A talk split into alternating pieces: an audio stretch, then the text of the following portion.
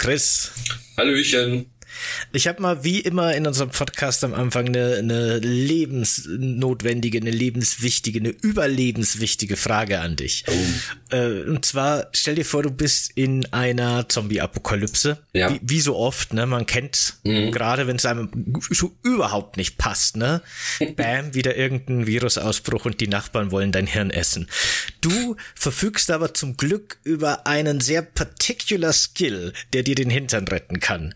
Welch welcher wäre das, wenn du dir einen aussuchen darfst? Einen einigermaßen realistischen, würde ich sagen. Einen einigermaßen realistischen, boah.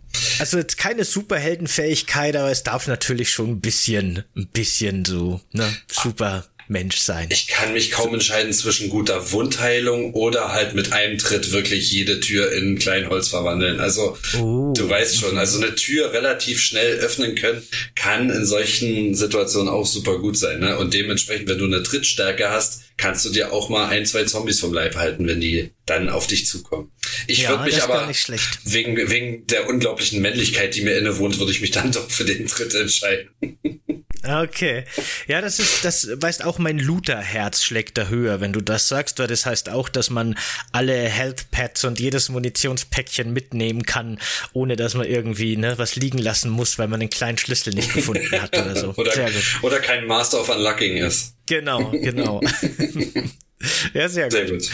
Das ist, eine, das ist eine coole Antwort. Ich glaube, ich würde ich würd was ganz anderes nehmen. Was ich mir nämlich gedacht habe, ist, dass ich gerne einfach Wissen hätte über die Kreaturen, die da so rumlaufen, damit ich weiß, was die für Fähigkeiten haben, dass ich weiß, wie deren Wahrnehmungsspektrum ist und so weiter und so fort und damit ich einfach weiß, wie ich reagieren muss und wann ich sicher bin und welche Vorbereitungen ich treffen muss oder Abwehrmaßnahmen ich treffen muss, damit ich mir sicher sein kann. Die Gewissheit einfach. Das wäre quasi meine Superfähigkeit. Ich habe irgendwie Insider-Informationen oder so. Was weiß ich. Woher? Das wäre auch nicht schlecht, ja. Das ist bestimmt hilfreich. Na, wenn man die, wenn man die Secrets von Umbrella kennt zum Beispiel, dann kann man auf die Kreaturen auch dementsprechend reagieren. Zum Beispiel Säurepatronen sind immer gut gegen lebende Dinge. Ja, genau. Sowas, sowas zum Beispiel weiß ich halt dann. Ist da ein bisschen blöd, ne, wenn ich in der Gruppe bin und dann kommt irgendein Monster und ich sag sowas wie, oh shit, wir sind tot. ne? Dann ist halt die Motivation im Keller natürlich. Ganz genau. Aber gut, so kann's gehen. So, warum stelle ich diese weirde Frage? Weil wir heute über Resident Evil Outbreak reden. Einem Spin-off. Im Grunde, glaube ich, kann man am besten sagen, der Resident Evil Hauptreihe. Viele Elemente aus den klassischen Survival Horror Resident Evil Spielen findet man in diesem Spiel. Trotzdem ist der Ansatz schon anders und es fühlt sich auch sehr anders an, unter anderem wegen dem optionalen Multiplayer mit bis zu vier Personen. Und das Spiel hat ziemlich polarisiert. Ich glaube, vor allem bei Release, aber vermutlich heute noch. Aber du hast uns das Spiel ja jetzt heute quasi als eines deiner Lieblingsspiele mitgenommen. Ganz ne? genau. Chris. Ja, also Resident Evil Outbreak liegt mir sehr am Herzen und zwar gerade, weil es äh, so eine so eine unglaubliche Geschichte durchgemacht hat. Das wurde ja damals als Biohazard Online angeteased, mehr oder weniger. Und die Idee zu diesem Spiel entstand sogar schon 1998. Also das ist schon unglaublich, wie lange die mit dem Konzept rumgespielt haben. Und ähm, die Besonderheit bei Resident Evil Outbreak ist einfach daran, dass es ähm, Singleplayer fast unmöglich spielbar ist, obwohl das in Europa nur Singleplayer rauskam. Es gab ja keine ähm, Online-Server für die äh, PlayStation 2, jedenfalls nicht in dem Jahr für Resident Evil Outbreak. In der erste Teil, also es gibt File 1 and 2 wobei File 2 mehr oder weniger bloß als ein Level-Add-on zu betrachten ist. Ähm, File 1 ist halt, das, da war die Besonderheit, dass das gar nicht äh, möglich war, hier in Europa auf Servern äh, spielen zu können, auf der PlayStation 2. Übrigens das einzige System, für welches dieses Spiel tatsächlich äh, veröffentlicht wurde, offiziell. Ja, bis heute. Habt ihr da bei eurem Podcast Radio Raccoon schon mal eine Folge dazu gemacht, eigentlich zu dem beiden Spielen? Noch nicht. Es wird höchste, höchste Zeit. Ah, okay. Weil ansonsten seid ihr Resident Evil technisch schon ganz gut abgedeckt, glaube ich auch, ne? Die Spin-offs haben wir uns ein bisschen noch aufgespart. Es gibt ja auch viele, viele Flecken, die man nicht, nicht so sagt, oh ja, gib her. Also so Sachen wie die beiden Survivor-Teile und ähm, Dead Aim haben wir noch nicht besprochen und die Railgun-Shooter ebenfalls nicht. Operation Raccoon City, das sind alles so Sachen, das kann man sich mal für regnerische Tage aufheben, bin ich der Meinung. Ja, das sind teilweise schon sehr skurrile und auch teilweise nicht besonders gute Sachen, die da so rausgekommen sind.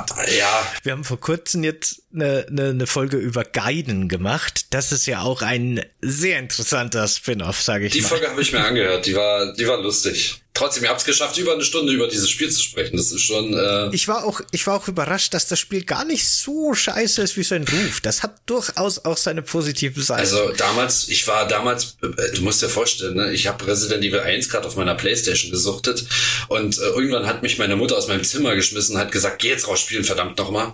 Und äh, da kam mein Kumpel an mit äh, Resident Evil Gaiden auf seinem Game Boy Color. Und ich hab, ich bin erstmal vollkommen ausgeflippt und dachte mir so, wie Resident Evil auf dem Game Boy Color? Und ja, Mutti hat gesagt, ich soll draußen spielen, also habe ich draußen weitergespielt. ich ja, fand das Spiel schon super. cool. Also das, äh, die, das hat die Mechaniken vom Game Boy genutzt und ähm, ich weiß jetzt nicht, ob man sagen könnte, das Beste rausgeholt, vielleicht nicht, aber es war wirklich solide für einen Game Boy-Titel. Ja, ja, ich finde auch. Äh, was, was wirklich total crazy war, war der Soundtrack. Ich weiß nicht, was da passiert ist. Als ob die zwei so, so.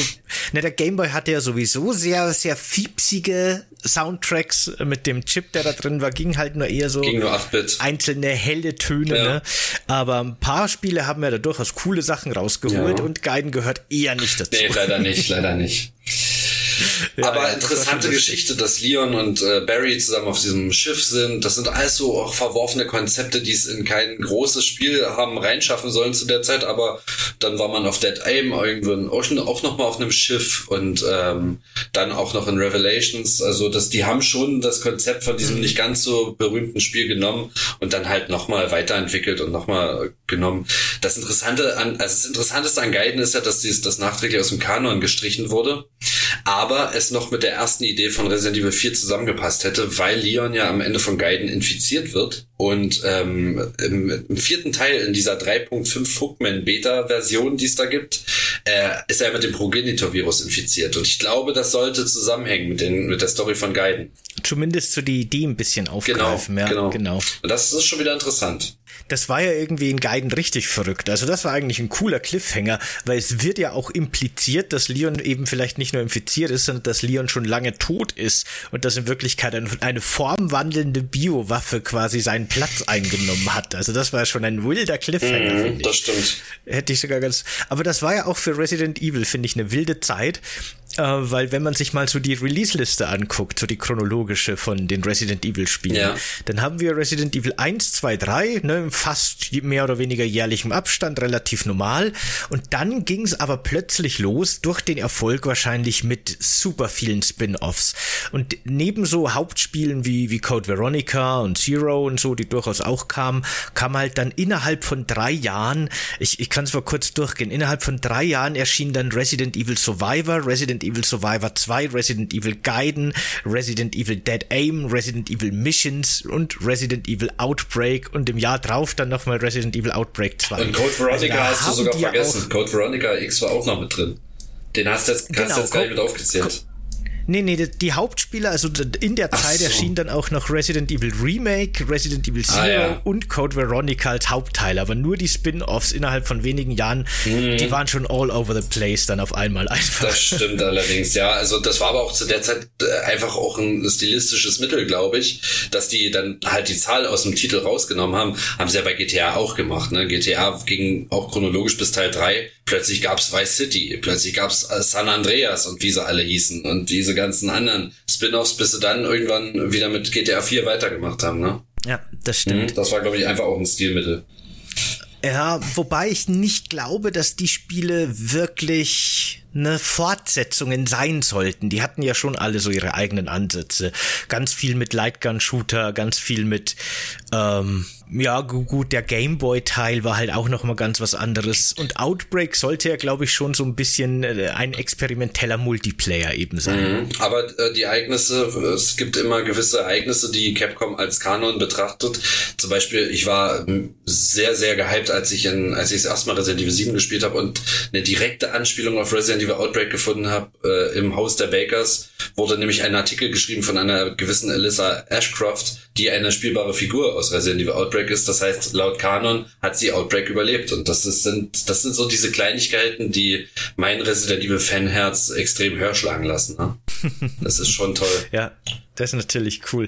Ich, ich würde mir wirklich so wünschen, das führt jetzt, glaube ich, ein bisschen vom Hauptthema weg, aber ich würde mir wirklich so wünschen, dass Capcom da ein bisschen mehr auf diese Kontinuität schauen würde und eben nicht immer nur so kleine Easter Eggs einbaut, ja. die ja nett sind. Aber man hat schon oft das Gefühl, im Grunde seit dem vierten Teil, jeder einzelne, mhm. dass die alle so ein bisschen so ein geschlossenes Ding für sich selbst sind und nicht besonders viel mit dem Rest der Resident Evil Welt zu tun haben wollen. Der fünfte Teil hat so ein bisschen versucht, alles wieder so ein bisschen zusammenzuführen, ne? Mhm. aber ja, im Großen und Ganzen macht schon gern jeder Teil wieder ein ganz neues Kapitel auf und will nicht mehr viel mit seiner eigenen Vergangenheit zu tun haben gefühlt. Ja, und dann gab es ja auch noch diese ganz schlimme Phase, wo es dann losging mit diesen, ähm, zum Beispiel in Revelations und ab, ich sag mal so ab der 2010er bis 2020er Reihe, da haben die dann halt auch immer so Fässchen am Ende nochmal aufgemacht. Zum Beispiel in Revelations sehen wir ja, oh, ja. da ist doch, der ist ja doch ein Doppelagent und der hat ja doch die, die Abyss die Abyss-Virusprobe rausschleusen können und jetzt verkauft er die nochmal oder in Resident Evil Degeneration, dem ersten äh, animierten Film, war es ja auch so, dass ganz zum Schluss doch noch eine G-Virusprobe äh, zu existieren scheint und immer wieder werden diese Fässchen aufgemacht, um sich weitere Storylines offen zu halten, aber die werden nie wieder aufgegriffen. Auch Resident Evil 6 zum Schluss mit dem ähm, ähm, wie heißt er gleich hier, der Jake Muller, der Sohn von Wesker. Den seine mhm. Story geht ja auch irgendwie mit dem C-Virus weiter und ähm, das wird nie wieder aufgegriffen, ganz einfach auch, weil wahrscheinlich die Erfolg, äh, das Erfolgserlebnis dieser Games nicht so da war, vermute ich mal. Ja, vermutlich, genau. Äh, aber da wurde halt wirklich die Reihe eben auch mit so viel Cliffhängern und offenen Enden und auch neuen Figuren ne, äh, erweitert, die nie wieder irgendwie aufgegriffen werden. Das ist schon schade. Ja. Das ist so ein bisschen verschenktes Potenzial. Und da wäre es schon gut, wenn man wie eben am Anfang der Resident Evil-Reihe oder vielleicht auch während jetzt äh, sieben und acht, wenn da so eine Person oder so eine Gruppe von Personen dahinter ist, die da so ein bisschen ja. die Fäden in der Hand hat und so ein bisschen die, die Leitung über übernimmt, so, so einen, zumindest so einen Lore-Beauftragten oder sowas, der würde nicht schaden bei Resident Evil. Das, das, da sagst du wirklich mal was Wahres. Das wäre wirklich äh, mehr als angesagt, dass die einen solchen ähm, ich würde mich dafür übrigens bereit erklären. Ich wäre gerne Lore-Experte bei Capcom. Äh, Capcom, falls ihr das hört, das hier ist eine offizielle Bewerbung. ja. Äh, genau. Äh, ich fand ja, ich finde es ja total cool. Das, das würde ich mir nämlich sogar für ein Resident Evil 9 wünschen oder für irgendeinen neueren Spin-off, ja. dass äh, Resident Evil Outbreak und Outbreak 2 halt wieder zurück nach Raccoon City gehen und wieder in dieser Nacht quasi der Zerstörung von Raccoon City spielen. Weil das ist schon natürlich ein sehr zentraler Punkt in der Resident Evil Geschichte mhm. und auch ein Punkt mit sehr viel Potenzial, weil wir haben es da mit einer Großstadt zu tun, mit was weiß ich, wie viel tausend Menschen, die da gelebt haben und tausenden von Schicksalen äh, oder be beziehungsweise mindestens einigen hundert Schicksalen, die vielleicht nicht gleich von Anfang an zombifiziert wurden. Und da stecken potenziell, da, also da steckt so viel Potenzial für coole Geschichten drin. Und das finde ich sehr cool, dass Outbreak da wirklich noch mal ein bisschen zurückgegangen ist äh, und da noch mal dieses Szenario ein bisschen genauer durchleuchten wollte und eben auch aufzeigen wollte, hey, wie ging's denn eigentlich den Leuten, die überlebt haben und was haben die denn so gemacht und mit was mussten die sich rumschlagen. Genau. Und das ist schon mal ein Ansatz, den ich echt gerne mag. Ja, das ist, äh, das ist das Faszinierende an Outbreak, dass wir damals dann halt ähm, ungefähr drei, also na, der erste kam 96, 2004 kam äh, Resident Evil Outbreak in Deutschland raus, so wie ich das hier lese. Ich glaube, Europa Release war 2004 und das war schon echt toll, dann auf dieser PlayStation 2 ähm, Raccoon City nochmal in neuem Gewand zu sehen. Andere äh, äh, Teile von Raccoon City. Ich meine, wir bereisen ja hier unterschiedlichste Levelgebiete, wie zum Beispiel ähm, so andere Nebenstraßen. Ähm, das Krankenhaus können wir nochmal genauer untersuchen, dass man in Resident Evil 3 anguckt anguckt, äh, verschiedene Hotels und ähm, die, die Universität, das Universitätslevel ist eins meiner liebsten aus Resident Evil Outbreak und für manche ist wahrscheinlich das Highlight der Zoo in Resident Evil Outbreak Fire 2, weil da müssen wir uns auch mit infizierten Tieren rumschlagen und auch großen Tieren. Ähm, und das Flashback-Szenario, wo man halt in den Arclay Forest äh, ist, im Arclay Forest ist und ein verfallenes Krankenhaus besucht, das sind ganz, ganz atmosphärische Schauplätze. Und da zeigt auch Resident Evil Outbreak wirklich absolut Stärke. Also auch bis heute, finde ich. Outbreak hat ja auch im Gegensatz zu den Hauptteilen eben so eine, eine Levelstruktur so ein bisschen. Es gibt ja verschiedene Missionen, die man im Hauptbildschirm quasi auswählen kann. Und dann wählt man sich seine Figur, die hat, jede Figur hat dann auch so eine eigene Spezialfähigkeit. Deswegen in meiner Anfangsfrage, da gibt es zum Beispiel einen Polizisten, der startet gleich mit einer Pistole ja. oder eine Kellnerin, die aus irgendeinem Grund eine gute Krankenschwester ist oder ja, so. Genau. Und äh, irgendjemand ist, kann auch Schlösser knacken und wird auch, auch als Master of Unlocking äh, bezeichnet. Ja, der Charakterbeschreibung. Genau. Das ist die Alyssa, von der ich erzählt habe. Sie ist, äh, genau, die Alyssa. Sie ist eine egoistische Reporterin. Also es gibt ja auch, jeder dieser Characters hat ja auch äh, diese, diese verschiedenen Eigenschaften. Also es gibt ja nicht nur so, ja, er ist Polizist, er hat von Anfang an eine Waffe. Nein, nein, nein, nein, nein. Das gibt jeder, jeder Charakter dort hat einen richtigen Arc, ja. Wir haben verschiedene Eigenschaften dieser Charaktere und es gibt auch Charaktere, die mit anderen Überlebenden von diesen acht Personen, die wir steuern können, überhaupt nicht klarkommen. Das heißt, du kannst denjenigen fragen, ähm, ich habe die Pistole einstecken, kriege ich die Munition, die du eingesammelt hast? Und er sagt einfach nein. Das mag sicherlich auch an der beschissenen KI der PlayStation 2 von damals liegen. Aber ähm, es gibt auch wirklich, ich habe ja die Lösungsbücher da und da stehen ja auch zu allen Charakteren äh, stehen ja auch wirklich die Eigenschaften drin. Und Alyssa Ashcroft zum Beispiel, die ist Reporterin, sie schreibt für das Raccoon City Journal und ähm, die ist sehr egoistisch. Klar, ein Reporter braucht Ellbogen, um an seine Story zu kommen. Der muss sich nach vorne drängen und äh, darf keine Rücksicht auf Verluste machen.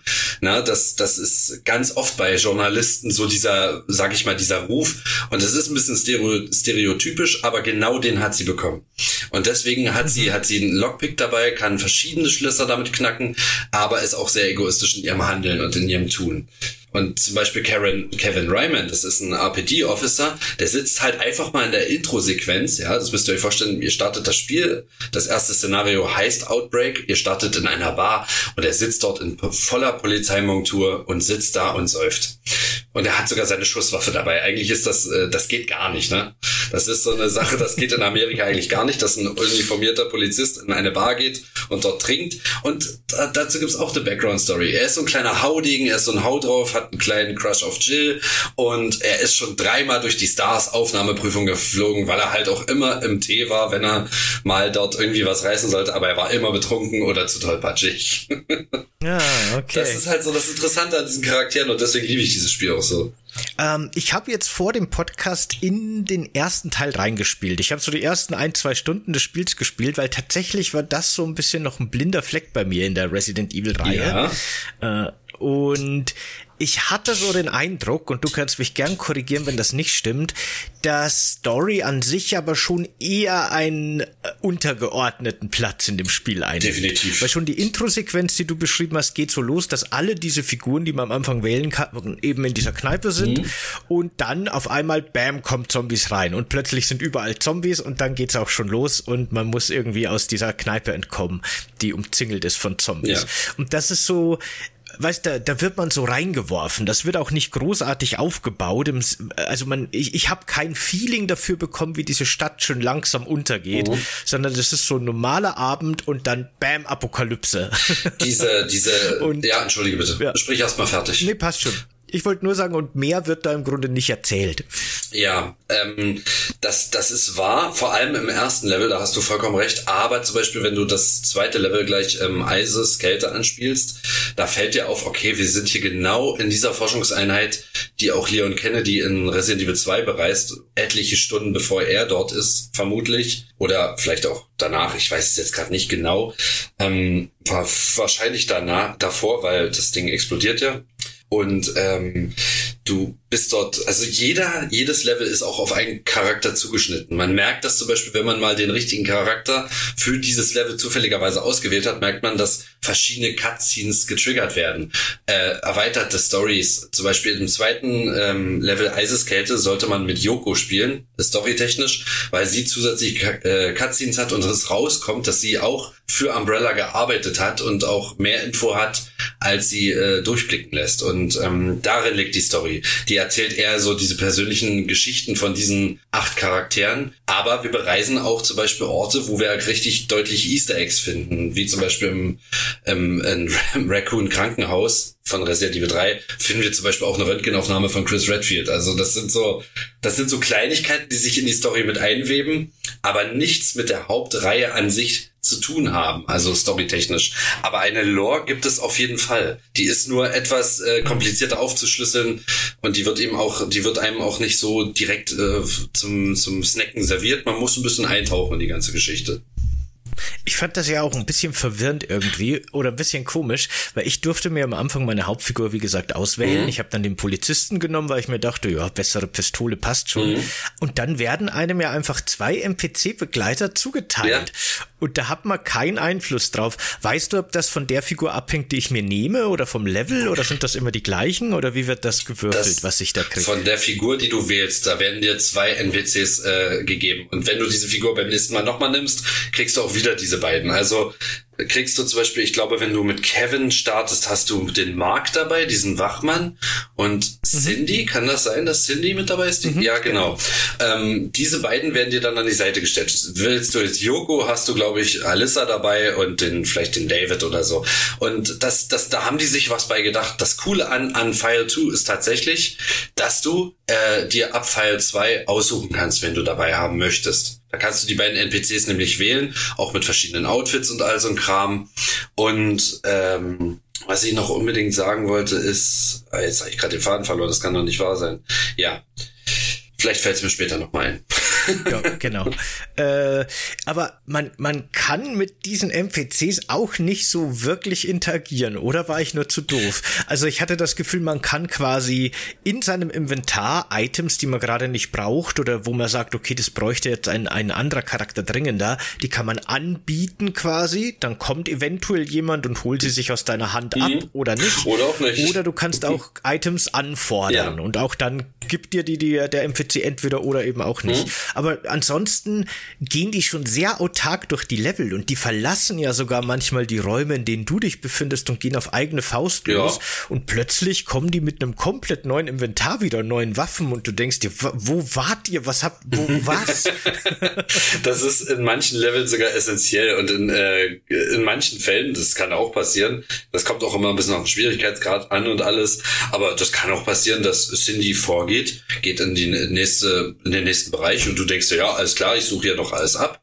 Und auf einmal gehst du einen Raum weiter und die liegt tot am Boden. Das kann alles passieren. Das mhm. ist das Zufall. Ich auf eine gewisse Weise ist das ja fast schon wieder cool. Mhm. Vor allem, weil das, das, Spiel hat zum Glück jetzt auch keine Mechaniken, dass du irgendwie Game Over gehen würdest, wenn deine Begleitpersonen sterben oder sowas. Das wäre super frustrierend, weil die KI halt der Zeit entsprechend auch jetzt nicht die beste ist. Absolut nicht. Äh, ich hatte da auch die Situation, dass meine beiden NPC-Begleiter so gut wie tot waren und von zwei Zombies quasi umkreist wurden. Mhm. Und die Zombies und die beiden Begleiter sind im Grunde, haben sich immer gegenseitig umkreist und keiner wusste, was er tun soll irgendwie irgendwie einfach eine Patt-Situation, glaube ich, von der KI her.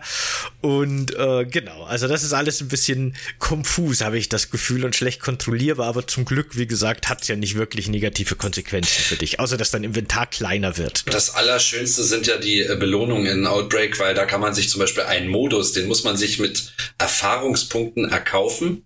Da gibt es den Modus, dass man die NPCs ausstellen kann, dass man das ganze Level Singleplayer spielt, was es ja. aber nicht unbedingt leichter macht, weil wie gesagt, gesagt, man hat vier Inventarslots und du musst dir vorstellen, auch wenn man Kevin hat, dann hat man halt fünf. Einer ist mit der Waffe belegt. Bloß das Problem ist, diese 55, äh, diese 45er Automunition, die findest du nicht überall. Also brauchst du noch eine weitere Waffe vermutlich. Munition, ein Heil-Item solltest du immer dabei haben. Dann liegt da eine Shotgun, aber du brauchst doch gleichzeitig noch einen Schlüssel, um in den nächsten Bereich zu kommen. Also das ist dann, da musst du wirklich, äh, da, da, da würfelst du einfach ein bisschen mit deinem Inventar rum. Das ist nix für Resi-Puristen, die gerne alles aufheben und alles mitnehmen und mhm. dann schön in ihrer dicken Kiste lagern. Das läuft dort nicht. Das ist was ganz anderes und ähm, ja, das ist das Interessante daran, finde ich. Ja, ich kann auch gut verstehen, es ist immer schwer, ne, rückblickend so ein Spiel zu seiner Zeit zu bewerten, dass man damals nicht gespielt hat.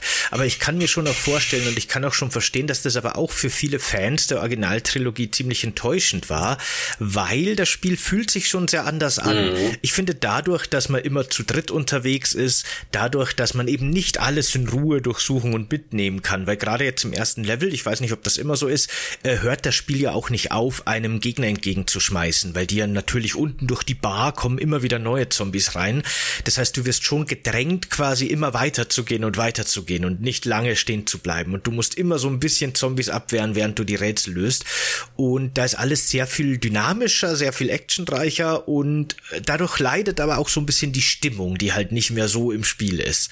Und das ist schon ein ganz anderer Ansatz, finde ich. Mhm das kann sich äh, zum Beispiel dann jeder halt äh, auch so ein bisschen äh, selber gestalten. Man kann diese Level Speedrun, man kann alles genauestens durchsuchen. Es gibt sogar alternative Rätsel, die man lösen kann. Man kann auch auf die Suche nach diesen Spezial-Items gehen, um alle möglichen Punkte zu bekommen.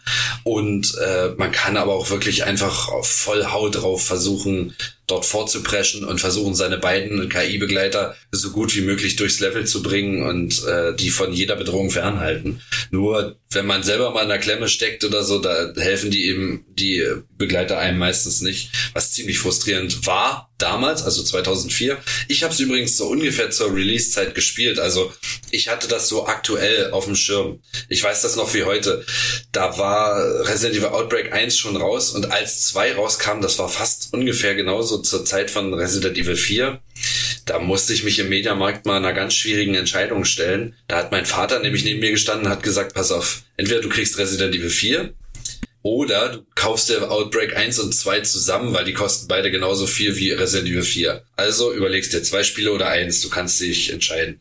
Dann hatte ich fünf Minuten Zeit zu überlegen und habe mich dann für Outbreak 1 und 2 entschieden und habe mhm. die dann halt auch äh, sehr intensiv gespielt und ich habe es geliebt tatsächlich. Das war halt einfach mehr Resident Evil, mehr von dieser von dieser Stadt und ich war halt fasziniert von Raccoon City in diesem Gewand und gerade von den verschiedenen äh, Möglichkeiten, die Stadt nochmal aus verschiedenen Blickwinkeln zu betrachten und äh, das hat äh, den das hat mir den Spaß meines Lebens gebracht, ehrlich gesagt und deswegen habe ich auch so ein Herz für Resident Evil Outbreak entwickelt.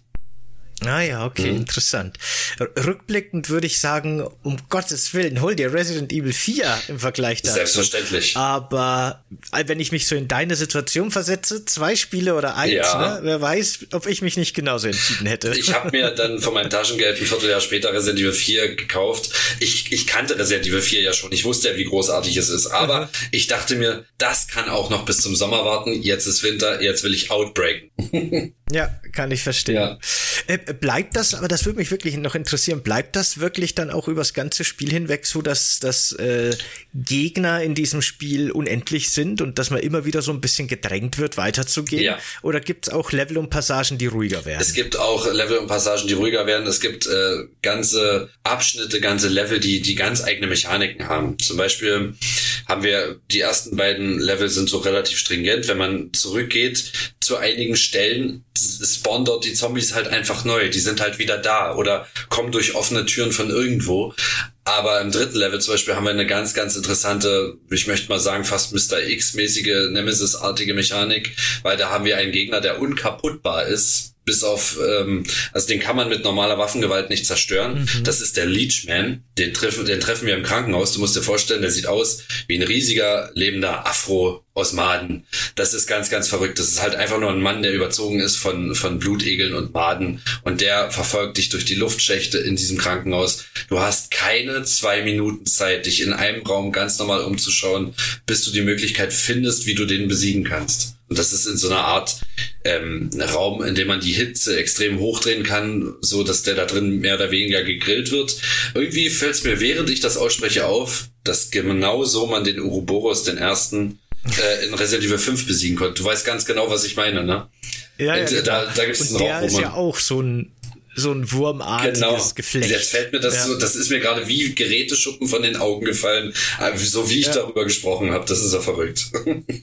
Aber das ist mir tatsächlich eh auch schon aufgefallen. Äh, es gibt super viele Ideen und Elemente aus Resident Evil Outbreak, die dann später in anderen Spielen quasi nochmal verwendet wurden. Mhm. Beziehungsweise Resident Evil Zero kam ja vor Outbreak raus. Also da könnte man sagen, dass Zero da eher so ein bisschen schon Ideen vorweggenommen hat.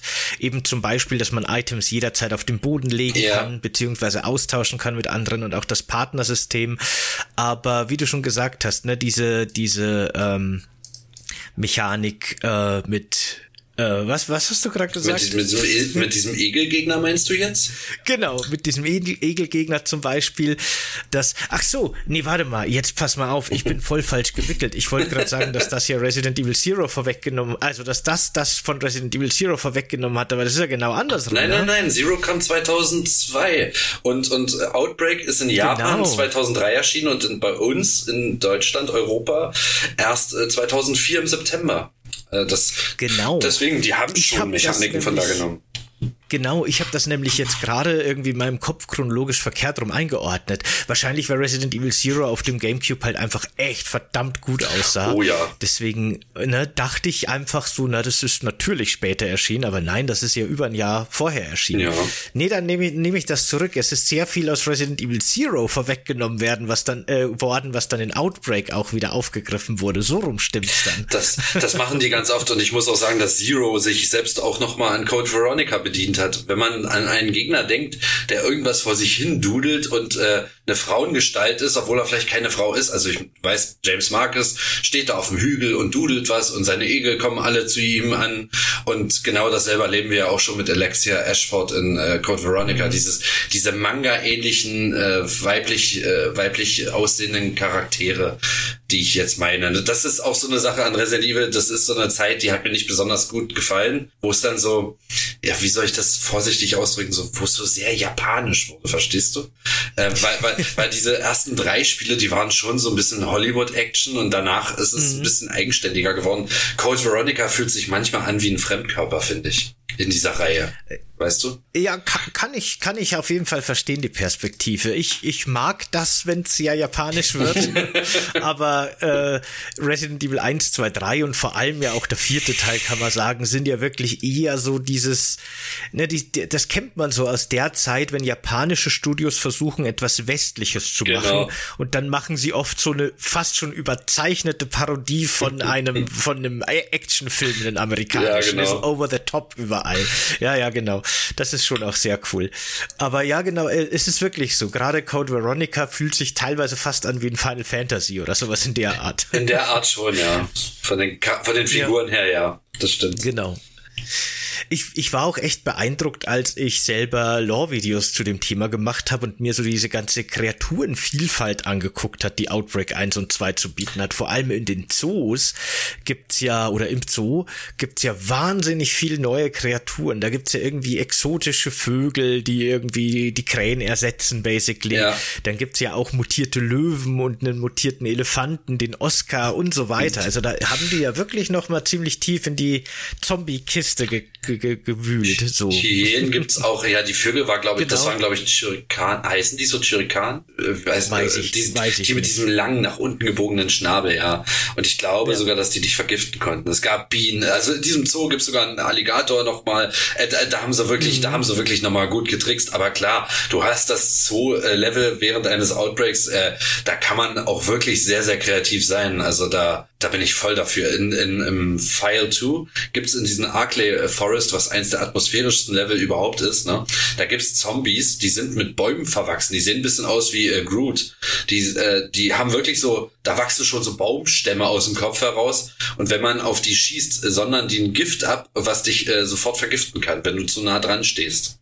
Ah, okay. Das, das, ist ja auch interessant, ne? weil in, in dem Level gibt's ja diesen Axtmörder. Ja, so. ja, und auch der, der hat eine Background-Story. Genau, genau. Mhm. Weil der, der war ja selber anscheinend Arzt und hat dann irgendwie angefangen oder wurde, also war besessen von der Aufzucht dieser Pflanze mehr oder mhm. weniger und hat die dann eben mit Leichen aus dem Wald versorgt. Und so wie das aussieht, wurde der schon zum Mörder und zum Monster, bevor er überhaupt so richtig infiziert war. Ein fließender Prozess anscheinend, ja. man weiß es nicht. Da war, so genau. war von vornherein ein Irrer, dieser L, L. Lester oder wie der richtig heißt, dieser Mann. Das ist auch so ein Name. Okay, wir brauchen einen Bösewicht, wir brauchen einen Namen, der nicht zu recycelt klingt. Alles klar, wir nehmen nicht Wesker, wir nehmen Lester.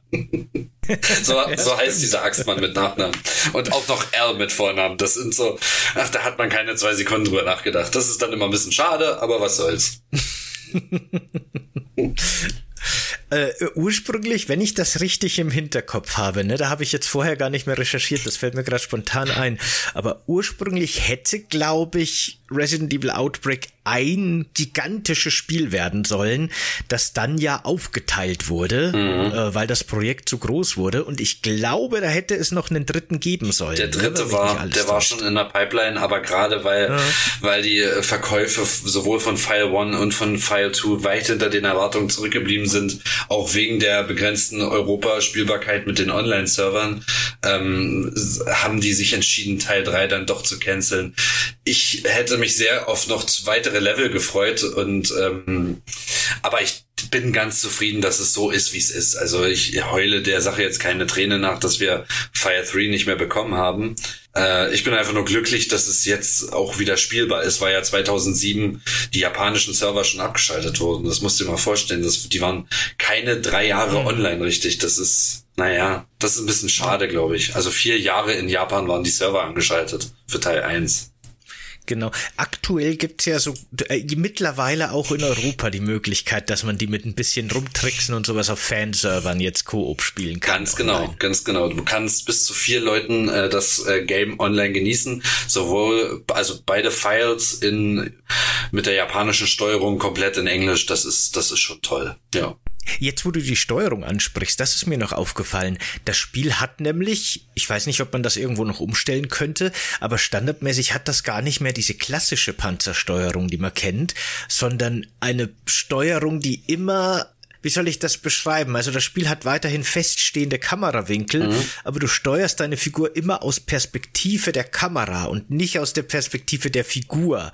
Ja, das Also wenn deine Figur in die Kamera guckt, lenkst du nach unten, damit sie Richtung Kamera läuft. Eigentlich im Original Resident Evil oder so würdest du ja immer nach oben lenken, damit deine Figur dahin geht, wo sie hinguckt. Ja.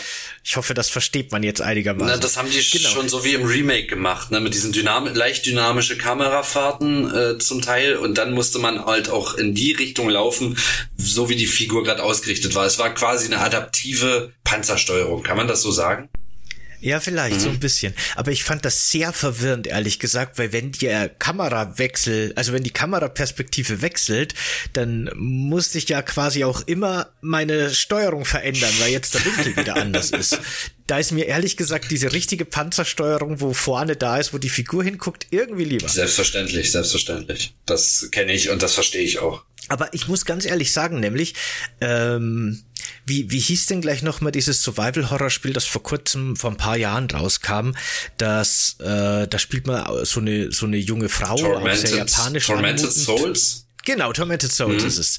Äh, da kann man sich nämlich aussuchen, ob man die klassische Panzersteuerung haben will oder die, die quasi je nach äh, Kamerawinkel gerade äh, sich verändert. Mhm. Und da habe ich angefangen mit der klassischen Panzersteuerung und habe dann aber tatsächlich umgestellt oder das anders gesteuert, weil es einfach dynamischer ist, also man kann die Figur dynamischer bewegen, weil du musst sie eben nicht immer um 45, 90, 180 Grad drehen, wenn du eine Kurve machen willst. Das ist halt der große Vorteil von dieser Steuerung. Ja, das habe ich auch gemerkt, wo dann äh, Resident Evil äh, das HD Remaster nochmal kam 2015 für die äh, PS3, PS4 und so. Da gab's ja dann auch, also ich rede vom ersten Remake, ähm, da war gab's ja dann auch die originale Panzersteuerung, so wie sie auf der GameCube war. Und dann gab's halt diese moderne Steuerungsvariante mit den leichten Kamerafahrten und so. Und die wähle ich immer aus, seitdem ich die kenne. Also ich spiele die ersten Resident Evil Teile unglaublich gern mit, mit all seiner Steuerung und dem ganzen Kram. Aber wenn ich dann diese moderne Steuerung benutzen kann, dann mache ich das meistens auch. Also ich komme damit sehr gut zurecht. Ja, ich, ich finde, beide haben ihre Vor- und Nachteile. Ich, es gibt jetzt nicht die eine, wo ich sagen würde, ist definitiv besser für mich. Ich, ich ja. aber gerade bei, bei Outbreak macht es halt eben Sinn, dass die sich eher für diese dynamische entschieden haben, weil eben dadurch kannst du die Figur schneller steuern mhm. und schneller auch um Ecken gehen lassen und direkter steuern. Und das macht halt einen Unterschied, weil das Spiel schon auch in den meisten Passagen, die ich jetzt gesehen habe, sehr viel aktiver ist wie die alten, die halt doch sehr langsam und schwerfällig waren, sowohl die Gegner als auch die eigene Figur und es war halt auch weniger lose einfach. Ja, auf jeden Fall. Das stimmt schon. Ähm, Outbreak hat aber auch, ich, ich kann das Spiel halt äh, nach wie vor auch jedem äh, deiner Kuris oder eurer Kuris äh, empfehlen. Es ist auf jeden Fall etwas, was man mal gesehen haben sollte. Aber ich muss auch ganz ehrlich zu, ich muss mich auch zu den Schwächen dieses Spiels kurz äußern und das würde ich jetzt hier mal machen. Ähm, das fängt mit der Steuerung jetzt selbstverständlich an. Wir haben eine, eine etwas klobige Steuerung, ähm, auch zur heutigen, zu, zur jetzigen Zeit. Aber das Allerschlimmste mitunter ist, wenn man es gerade auf Original PlayStation 2 spielt, diese Ladezeiten. Oh mein Gott, diese Ladezeiten. Du öffnest eine Tür und wartest so ungefähr 10 bis 20 Sekunden, kommt drauf an, wie alt deine PlayStation 2 ist das wird dir ja auch aufgefallen sein, als du jetzt gerade reingespielt hast für ein, zwei Stunden, wie lange es dauert, ehe eine Figur zum Beispiel durch eine Tür geht. Das ist mhm. fürchterlich. Also dieses Herzklopfen und so, das ist auch sehr atmosphärisch, das ist okay. Aber gerade, warum muss das so furchtbar lange dauern? Also. Ja, es ist wirklich irre. Im Grunde hat man so ein bisschen die Türsequenzen, die man kennt aus den anderen Resident Evil Spielen. Mhm. Man sieht halt jetzt quasi seine Figur aus der Third Person, wie sie die Tür öffnet und reingeht. Und dann wird der Bildschirm schwarz und es lädt halt eben wirklich relativ lange, bevor dann auf der anderen Seite das Spiel weitergeht. Und dadurch, dass das Spiel eben sehr viel schneller und dynamischer ist und man halt ständig mit Gegnern zu tun hat, ist es halt schon so, dass man eben nicht mal in den Raum geht, den vollständig erkundet und dann wieder rausgeht, sondern man hat halt auch nur seine vier Inventarplätze und jetzt braucht man gerade den Schlüssel, aber die Waffe will man doch nicht liegen lassen oder nimmt man vielleicht die Heilung noch schnell mit. Man wechselt Räume oft und das merkt man dann schon stark irgendwie. Mhm. Gerade wenn man irgendwie merkt, oh Mist, ich hab, muss irgendwo einen Schlüssel übersehen haben. Okay, ich gehe nochmal an Anfang des Levels zurück und äh, dann findet, sucht man da nach einem Item. Das, das kann unglaublich frustrierend sein wegen der Ladezeiten. Ähm, des Weiteren ist bei Resident Evil Outbreak die Besonderheit, dass man von Anfang an äh, infiziert ist. Und das gibt so eine ganz, das gibt einen, einen ganz kleinen Stressfaktor. Nicht nur, dass äh, Zombies immer wieder spawnen und man nur eine gewisse Zeit hat, um ein Level zu absorbieren. Ich glaube, der längste Charakter hält eine Stunde 18 durch. Also der mit der meisten, der sich am meisten gegen den Virus wehrt. Ich glaube, das ist Yoko. Ich bin mir aber gerade nicht sicher. Yoko kann, glaube ich, äh, eine Stunde 18 von Anfang an überleben, wenn sie nicht ein einziges Mal von einem Zombie getroffen wird. Das heißt, man hat immer ein bisschen Druck im Nacken, das Level auch wirklich abzuschließen. Ne? Oh, krass, das wusste ich gar nicht. Äh, ich habe nämlich in meinem, in meiner, in meinen ein, zwei Stunden auch so ein Antivirus-Medikament gefunden. Genau. Und ich habe mich schon gewundert, was ich damit eigentlich soll. Aber jetzt ne, macht das Sinn. Damit kann man es wahrscheinlich ein bisschen hinauszögern, noch seine Verwandlung. Jedes einzelne Kraut, was man nimmt, hält dieses, äh, diese Infektionen für ganz kurze Zeit äh, zum Beispiel auf. Also da werden dann halt mal, da wird diese Infektionsanzeige für eine Minute unterbrochen, bevor sie dann weitergeht. Und natürlich jeder Hit vom Zombie Zombie jedes Mal auf Danger sein oder sogar äh, blutig gebissen worden. Das äh, äh, erhöht die Rate der Infektion und äh, je schneller ist man dann halt auch down, wenn, wenn man Pech hat. Ne? Ja. ja, ja. Man merkt schon, dass das ein Spiel ist, das eben zügiger gespielt werden will, wie so ein Original Resident Evil, wo ja eigentlich eher das langsame und, und behutsame Vorgehen und gute Erkunden so die Tugend ist. Das ist halt in, in Outbreak gar nicht so. Mhm. Das will es auch gar nicht sein, offensichtlich. Das war halt wirklich für Online, man merkt an jeder Pore wirklich, dass äh, diese Spiele wirklich für Online-Modi ausgelegt waren. Äh, man findet ja auch unglaublich viele Pistolen in, dem, in jedem Level, man findet unglaublich viele äh, Schlagwaffen äh, und äh, verschiedene Munitionstypen, sodass die Spieler sich hätten wirklich absprechen sollen, hey, du hast doch die Munitionsart, ich habe die Knarre, die du brauchst. Komm, lass uns das tauschen. Ey, kriege ich dein rotes Kraut, dann heile ich dich oder was weiß ich für ein Zeug. Das, das war wirklich darauf ausgelegt, dass man das zusammen spielt. Und ähm, ich glaube auch, dass das äh, damals wirklich Spaß gemacht hätte. Ich bin sehr gespannt, das bald erleben zu können. Denn das erste Mal Resident Evil Online äh, zu spielen. Äh, ich werde sehr bald in diesen Genuss kommen. Genau, das kann man ja bei euch bald auf eurem Twitch-Kanal, glaube ich, live mitverfolgen, ne? Wenn ich das jetzt einmal so ganz kurz reinschieben darf, lieber Lensquid. Ja, ähm, klar. Ich habe mich deinen Zu- oder euren Zuhörern noch gar nicht vorgestellt. Ähm, ich bin der Chris von Radio Raccoon und äh, ja, wir sind ein Resident Evil Podcast. Wir streamen auch auf Twitch mindestens einmal die Woche und äh, ja, wir haben auch einen YouTube-Channel. Also ihr könnt da gern mal vorbeischauen und ein Like da lassen, wenn ihr Lust habt. Natürlich nur, wenn es euch gefällt. Und am 30. September spielen der liebe Chevy und Pat und ich, wir spielen äh, mit verschiedensten Gästen zusammen auf unserem Twitch-Kanal einen 12-Stunden-Stream, Resident Evil Outbreak und Outbreak Fire 2, den Online-Modus. Und wir machen da von 14 bis 2 Uhr nachts ähm, einen 12-Stunden-Stream draus und wir genießen dieses Spiel dann online zusammen. Das wird verdammt nochmal großartig. Danke für eure Aufmerksamkeit. Sehr cool. Ja, werde ich auf jeden Fall auch reinschauen. Dankeschön. Ähm, interessiert mich ja auch, wie das dann wirklich im, im Multiplayer sich, sich spielt und wie das wirkt und so. Ich bin bei einigen Leveln schon super gespannt und kann es eigentlich kaum erwarten, wie sich das wohl spielt. Gerade auch, es gibt verschiedene Szenarien und es gibt auch Szenarien, die kennst du als alter Resident Evil Haudegen zum Beispiel.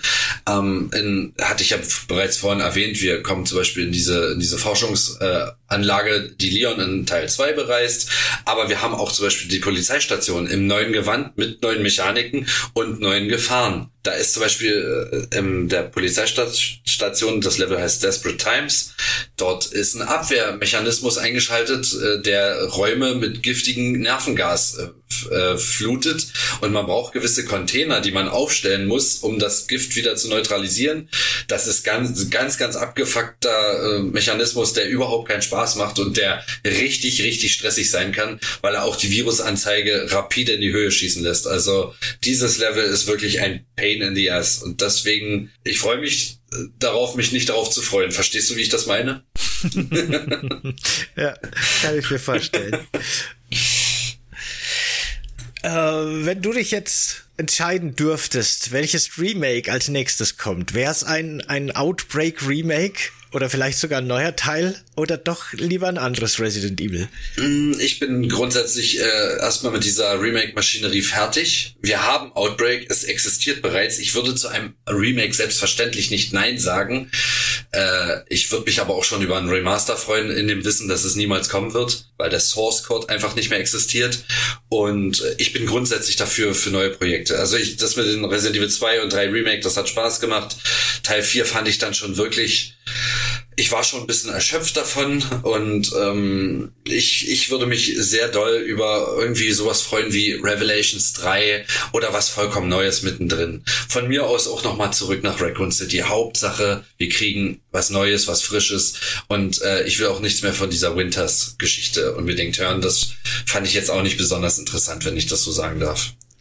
Ja, die ist ja jetzt scheinbar vorbei. Und man hat auch aus Interviews rausgehört, dass auch First Person nicht mehr so die Priorität haben wird, auf jeden Fall in Zukunft.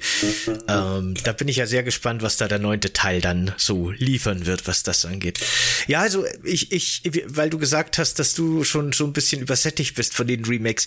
Äh, ich fand das Remake vom vierten Teil ganz großartig und so weiter. Ich hatte wirklich Spaß mhm. und alles ist cool. Aber mir geht schon auch so eine neue Teile haben einfach irgendwie eine eine ganz andere Magie als die Remakes. Das, ich nehme das gerne mit, auch immer noch, aber das ist nicht so ganz dieser, dieser große, das wird nicht ganz so krass zelebriert bei mir irgendwie wie so ein Remake. Ja.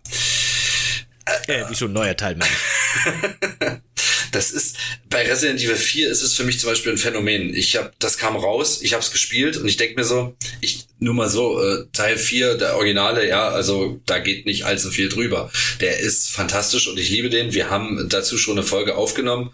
Ähm, Taneros, Lansquid, Pat, Chevy und ich.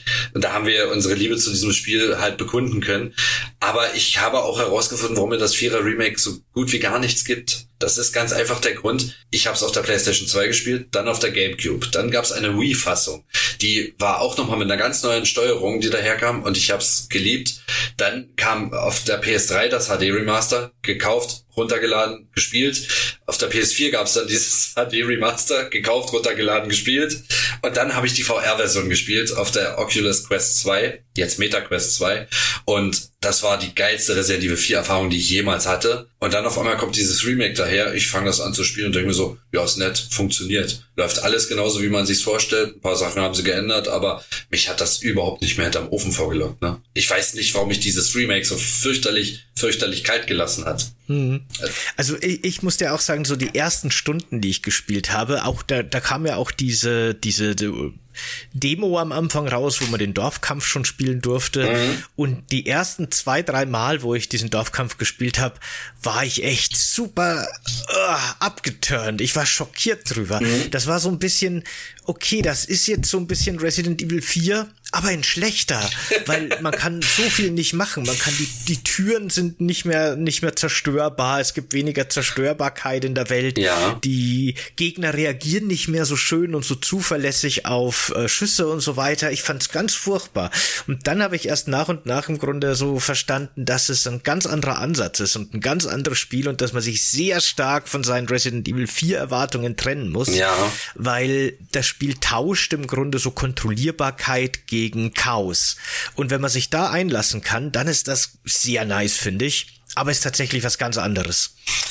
Das ist Vom äh, sehr, her. sehr schön zusammengefasst. Und das ist auch nochmal ein Punkt, den ich mir wahrscheinlich äh, noch mit so in, ins Gedächtnis rufen muss, dass das Spiel gar nicht mehr so versucht, das originale Resident Evil 4 zu sein. Aber ich hatte aber komischerweise zum Beispiel mit dem Dreier Remake, auch wenn es bei weitem nicht so stark war wie das Original, hatte ich damit irgendwie diese zwei, drei Stunden, die das Spiel halt lang war, hatte ich meinen Spaß damit obwohl es halt große Schwächen hat und obwohl die mir mhm. etliches Zeug weggestrichen haben. Ähm, man weiß ja jetzt auch äh, retrospektiv, warum äh, so viel gestrichen wurde.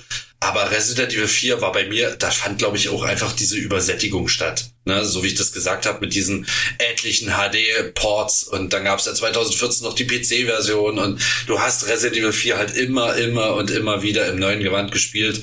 Und wenn dann so ein Remake daherkommt, ähm, kann es auch einfach sein, dass dich das dann halt auch mal kurz kalt lässt. Aber ich stecke bei Resident Evil 4 Remake jetzt in meinem dritten oder vierten Run-Through drin. Und ich habe meine Meinung noch nicht darüber geändert, aber es macht mir deutlich mehr Spaß als zum Anfang, weil ich mich einfach jetzt besser darauf einlassen kann. Ne? Was war Resident Evil Village bitte schön für ein äh, für ein Story-Abfuck? Ich war schockiert, was ich da für ein Mist eigentlich storymäßig spiele. Aber Resident Evil 8 habe ich gerade Resident Evil 8 gesagt? Village, ne? Ja. Das äh, Resident Evil Village macht mir unglaublich viel Spaß. Also das ist ein Spiel, das habe ich bestimmt gleich sechsmal am Stück durchgespielt. Obwohl ich das Ende halt auch relativ schwach finde, macht's mir bis zu Moreau immer so einen Spaß.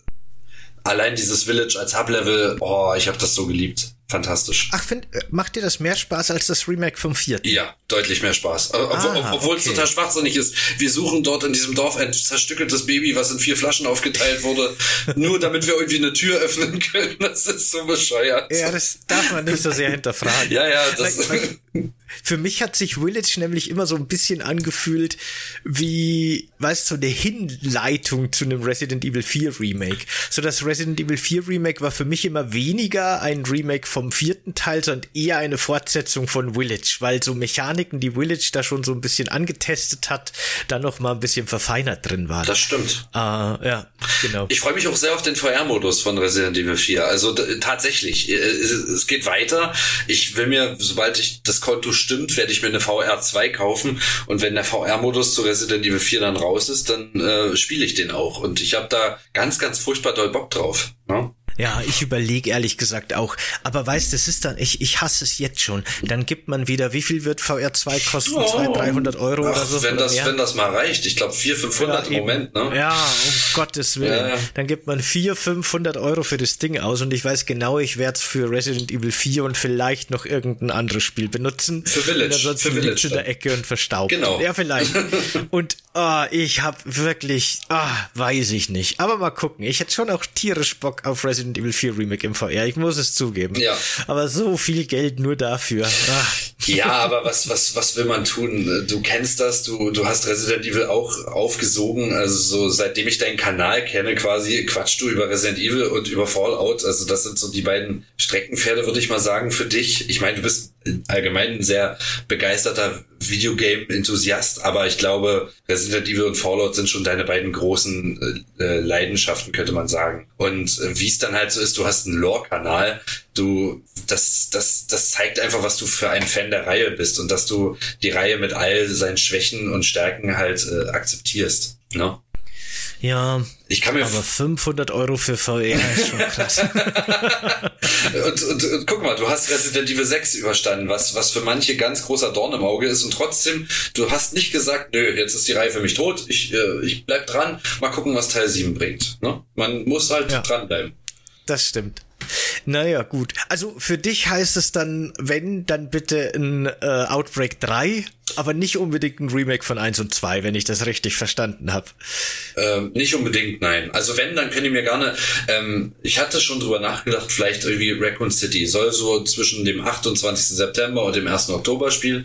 Vielleicht vier verschiedene Geschichten, vier verschiedene vollkommen unterschiedliche Leute, die sich irgendwie ihren Weg aus dieser Stadt rausbahnen müssen. Immer wieder sind Hindernisse, du kommst an der einen Straße nicht weiter und äh, dort sind Überlebende, denen du helfen kannst. Alternativ musst du aber nicht ich will jetzt nicht sagen ein Open World Raccoon City, aber so ein bisschen. Also so, da hätte ich dolle Bock drauf, mhm. verschiedene Geschichten, trotzdem irgendwie storyrelevant, vielleicht hier und da mal das ein oder andere Easter Egg mit reingestreut. Vielleicht begegnet man auch, äh, wenn man mal ganz kurz irgendwo aus dem Fenster schaut, sieht man gerade irgendwie einen Glockenturm, wo eine Jill Valentine verzweifelt gegen einen Nemesis kämpft. Fände ich großartig, solche Sachen. Verstehst du?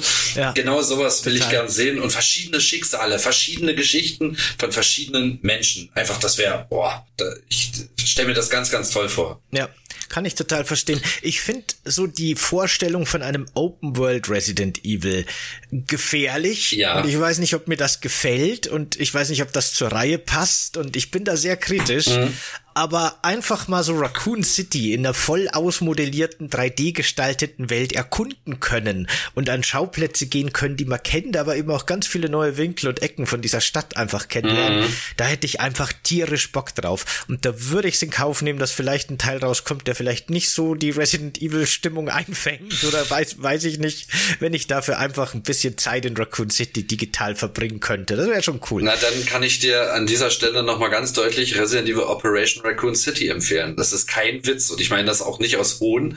Äh, ich muss sagen, dass ich Resident Evil Operation Raccoon City zu Release gespielt habe. Hab natürlich gemerkt, okay, ich spiele hier kein klassisches Resi. Ich baller hier aus allen Löchern, was das Zeug hält. Man spielt die Bösen, aber man hat 14 Level in denen man sich in Raccoon City aufhält und äh, wo man Raccoon City aus verschiedenen Blickwinkeln, verschiedenen äh, Teilen der Stadt äh, betrachten kann und äh, ganz, ganz verschiedene Orte anreist. Und das, dieses ähm, Resident, äh, dieses Raccoon City in diesem ganz relativ, also in, die, in diesem modernsten äh, Gewand nochmal zu sehen, das hat mich schon beeindruckt. Also das war cool. Natürlich hat das Spiel keine Resident Evil Atmosphäre in dem Sinne, aber gerade die Stadt nochmal so zu sehen und äh, auch wieder dieses Zombie-Gestöhn in der ganzen Stadt. Und äh, das war an den ruhigen Passagen wirklich stimmungsvoll. Und das hat mich äh, beeindruckt damals. Also, falls du das noch nie gespielt hast, äh, guck dir das auf jeden Fall mal an ich, ich habe da mal reingespielt und es hat mich nicht abgeholt, mhm. aber ich kann die Faszination schon verstehen. Mhm. Ja. Vielleicht gebe ich ihm noch mal eine Chance. Mal gucken. Ja, warum nicht? Also, äh, ja. was wäre denn dein absoluter Wunsch jetzt, wie die, wie die Reihe weitergeht? Ich meine, du hast ja auch die Infos zu Resident Evil 9 gehört, die vermutlich wahr sind, wenn's so, wenn wir so drüber nachdenken, dass Teil 9 Richtung Multiplayer geht. Aber wenn du es dir aussuchen könntest, was würdest du denn wählen? Für einen neunten Teil jetzt? Oder, oder was du dir wünschst. Ob du dir sagst, nee, ich will das Code Veronica Remake, ich will, ich will was völlig Neues, ich will Teil 9 und der soll so und so sein. Plauder doch mal aus dem Nähkästchen. Boah, also was Remakes angeht, finde ich es gerade irgendwie ziemlich schwierig und ziemlich verfahren, weil jetzt, wo Resident Evil 4 draußen ist, das ja von den Möglichkeiten, die man hat mit seiner Spielfigur und von der Dynamik her ganz was anderes ist, fände ich es schwierig, jetzt nochmal zu einem Code Veronica oder Zero oder auch 1er Remake zurückzukehren, weil das nimmt einem zwangsläufig wieder ganz viel von diesen Mechaniken weg und das fühlt sich dann fast wieder wie ein Rückschritt an, so ein bisschen. Und ein Remake vom 5er würde ich schon nehmen, finde ich cool, macht bestimmt Spaß, wenn es wieder so cool ist wie der vierte, ne? Mhm. Aber ist jetzt auch kein Riesenmeisterwerk gewesen und wird auch das Remake kein großes Meisterwerk werden. Aber ein coole, also ich mag das Original und ein Remake wird cool, keine Frage. Mhm. Aber bin ich jetzt auch nicht so mega gehypt. Also Remake-technisch ist, mir, ist es mir irgendwie wurscht. Die mhm. werden schon irgendwas Cooles machen, passt schon, äh, solange die, solange die wirklich die Inhalte aus dem Original gut transportieren können. Von mir ist auch gern so ein bisschen neu interpretiert, wie im vierten habe ich nichts dagegen, bin ich damit down.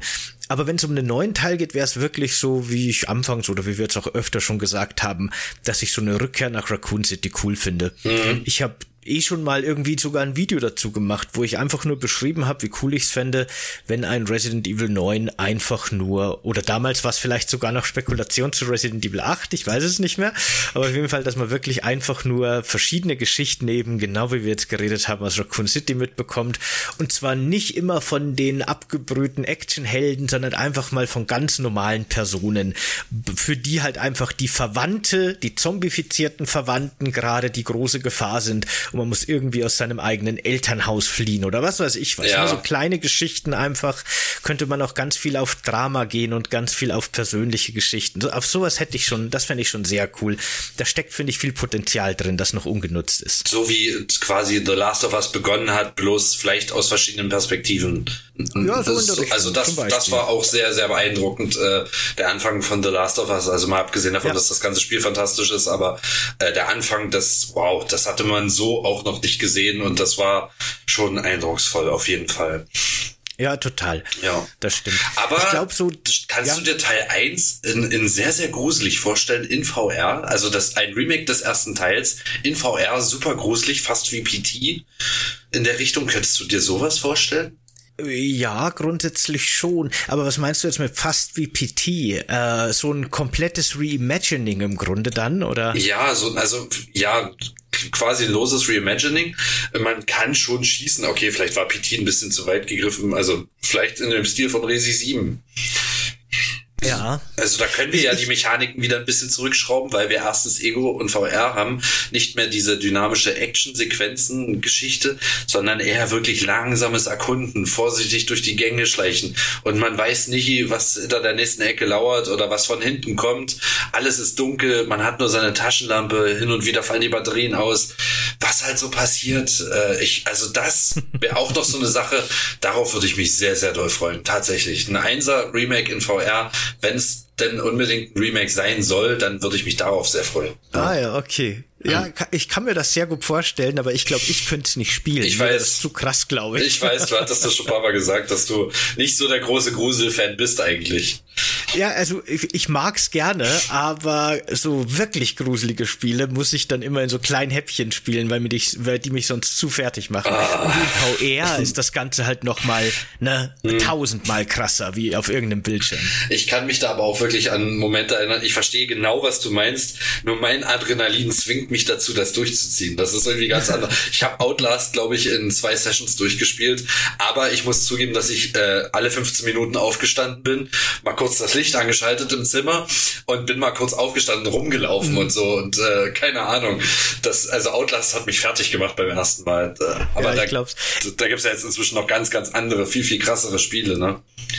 Ich habe, als ich Resident Evil 7 in VR gespielt habe, eine Zeit lang, äh, meine größte Angst ist wirklich immer, dass mir eine Katze auf dem Schoß springt oder irgendwie sowas. Ne? Dass plötzlich in der realen Welt ein Reiz kommt, während ich gerade voll angespannt bin. Das, das macht mich total fertig. Da erschrecke ich mich so massiv, ich, ich sterbe. Ich hatte mal meine VR-Brille so voll aufgedreht, habe Resident Evil 4 gespielt und war auch gerade in einer relativ ruhigen Passage im Schloss unterwegs. Auf einmal tippt mir meine Frau auf die Schulter. Ich habe nicht mal gehört, ja. dass die den Raum betreten getreten hat, obwohl bei uns jeder Holzdiele knarrt. Da tippt die mir auf die Schulter und ich fange an zu schreien wie, ich habe geflucht und geschrien gleichzeitig. Verflucht doch mal, was soll das? Die hat sich ja. total erschrocken, weil ich, weil ich mich so erschrocken habe. Ja, ich glaub's. Also ist, man ist ja so isoliert von der realen oh. Welt, ne? mit Kopfhörern, mit der Brille, man hört nichts, man sieht nichts, man sitzt da in seinem Sessel und ist wirklich voll in der Welt. Absolut. Und wenn dann irgendwie ein Echtweltreiz plötzlich an dich rankommt, dann ist das halt einfach ganz anderes Level an Erschrecken. Aber VR ist schon eine super, super immersive äh, Gaming-Erfahrung. Es ist ja. Wahnsinn, was so geht. Also sowas hätten wir uns damals als kleine Steppkes, wo zu Zeiten von einem Resident Evil 3 oder so äh, 1999 niemals träumen lassen. Ne? Das äh, ist unglaublich, wie sich das weiterentwickelt hat. Ja, ja, so, so diese Idee und das Konzept von VR, ne, das gibt's ja schon seit den 80ern, aber war halt technisch einfach noch 40 Jahre entfernt, so ungefähr. Genau. Ja. Das ist schon unglaublich. Man, den, den Virtual Boy von Nintendo, den kennt man ja vielleicht noch. Das war halt, das waren halt so die ganz frühen Gehversuche in die Richtung. ja, das kann sein. Jo. jo. Na schön, Chris, dann würde ich sagen, machen wir für heute Schluss hier mit diesem Podcast über äh, Resident Evil Outbreak 1 und 2. Welchen von den beiden Teilen sollte man spielen, wenn man jetzt sagt, okay, ich will's nachholen, aber nicht unbedingt beide? Äh, dann File 2, weil er grafisch sowie technisch ein kleines bisschen äh, rund gefeilter ist. Das ist auch chronologisch der erste in der gesamten Resident Evil Reihe, in der man während des Laufens auch zielen kann. Da gibt's jetzt die Schultertaste, oh. die dir erlaubt zu zielen und zu laufen gleichzeitig, was halt aus einem ähm, also mit diesen festen Kameraperspektiven natürlich nicht besonders sinnvoll oder wertvoll ist. Äh, das ist halt nett, aber es ist nicht nötig. Mhm. Ja, das ist, ähm, der ist halt einfach ein bisschen runder. Er hat äh, schöne Level, aber ich würde trotzdem, wenn, wenn ihr wirklich das eine gut findet, dann spielt halt beide. Die sind, die haben schöne unterschiedliche Level. Es gibt so fünf Hauptlevel in jedem Spiel und die sind auch relativ lang. Also manch eins, äh, für manch ein Level braucht man so anderthalb Stunden und manche hast du halt auch schon in 20 Minuten geknackt. Und ähm, File 2 hat halt dieses unglaubliche Arclay Forest Wald Szenario. Das ist das ist einfach nur schön. Ja, also das ist äh, eine ganz, ganz stimmungsvolle Geschichte. Also das Level heißt Flashback. Zieht euch, zieht euch gerne nochmal ein Let's Play rein oder so oder was weiß ich. Und dann, äh, man kriegt die Spiele auch noch relativ günstig gebraucht auf, ähm, auf Ebay. Ja, das okay. so viel schon mal dazu. Wunderbar. Dann äh, vielen Dank, dass du heute da warst, Chris. Und ihr findet natürlich alle Links zu Radio Raccoon unten in der Infobox. Schaut da gerne vorbei und lasst denen auf YouTube auch ein Abo da und guckt mal bei denen in die Videos rein. Viele interessante Themen, eben auch viele Resident Evil Themen, äh, kann man sehr empfehlen. Und ich verlinke euch natürlich diesmal auch den Twitch-Kanal ganz, ganz prominent nochmal, damit mhm. ihr da auch am, wann, wann am 30. oder wann ist am der? Am 30. September um 14 Uhr starten wir live auf Twitch bei Radio Raccoon. Genau, perfekt. Ich schreibe euch das auch nochmal so in die Infobox rein, dann findet ihr da alle Informationen. Äh, danke nochmal, dass du da warst, Chris. Danke an alle, die jetzt zugehört haben. Und auch wir würden uns natürlich sehr freuen, wenn ihr das jetzt auf YouTube seht, über ein Abo und ein Like für diese Folge. Wenn ihr das jetzt über die Podcast-App eures Vertrauens hört, dann lasst uns gerne eine Bewertung da. Am besten eine positive, wenn es geht. und schaut doch gerne auf Steady oder Patreon vorbei. Da könnt ihr den Kanal unterstützen mit einer kleinen monatlichen Summe und erhaltet dafür noch super viel Bonus-Content. Vielen Dank an alle, die das jetzt schon tun. Und ja, in dem Sinne, bis zum nächsten Mal. Ciao Leute, tschüss. Vielen Dank, Sebastian. Ciao Leute, vielen, vielen Dank. War wunderschön. Bye.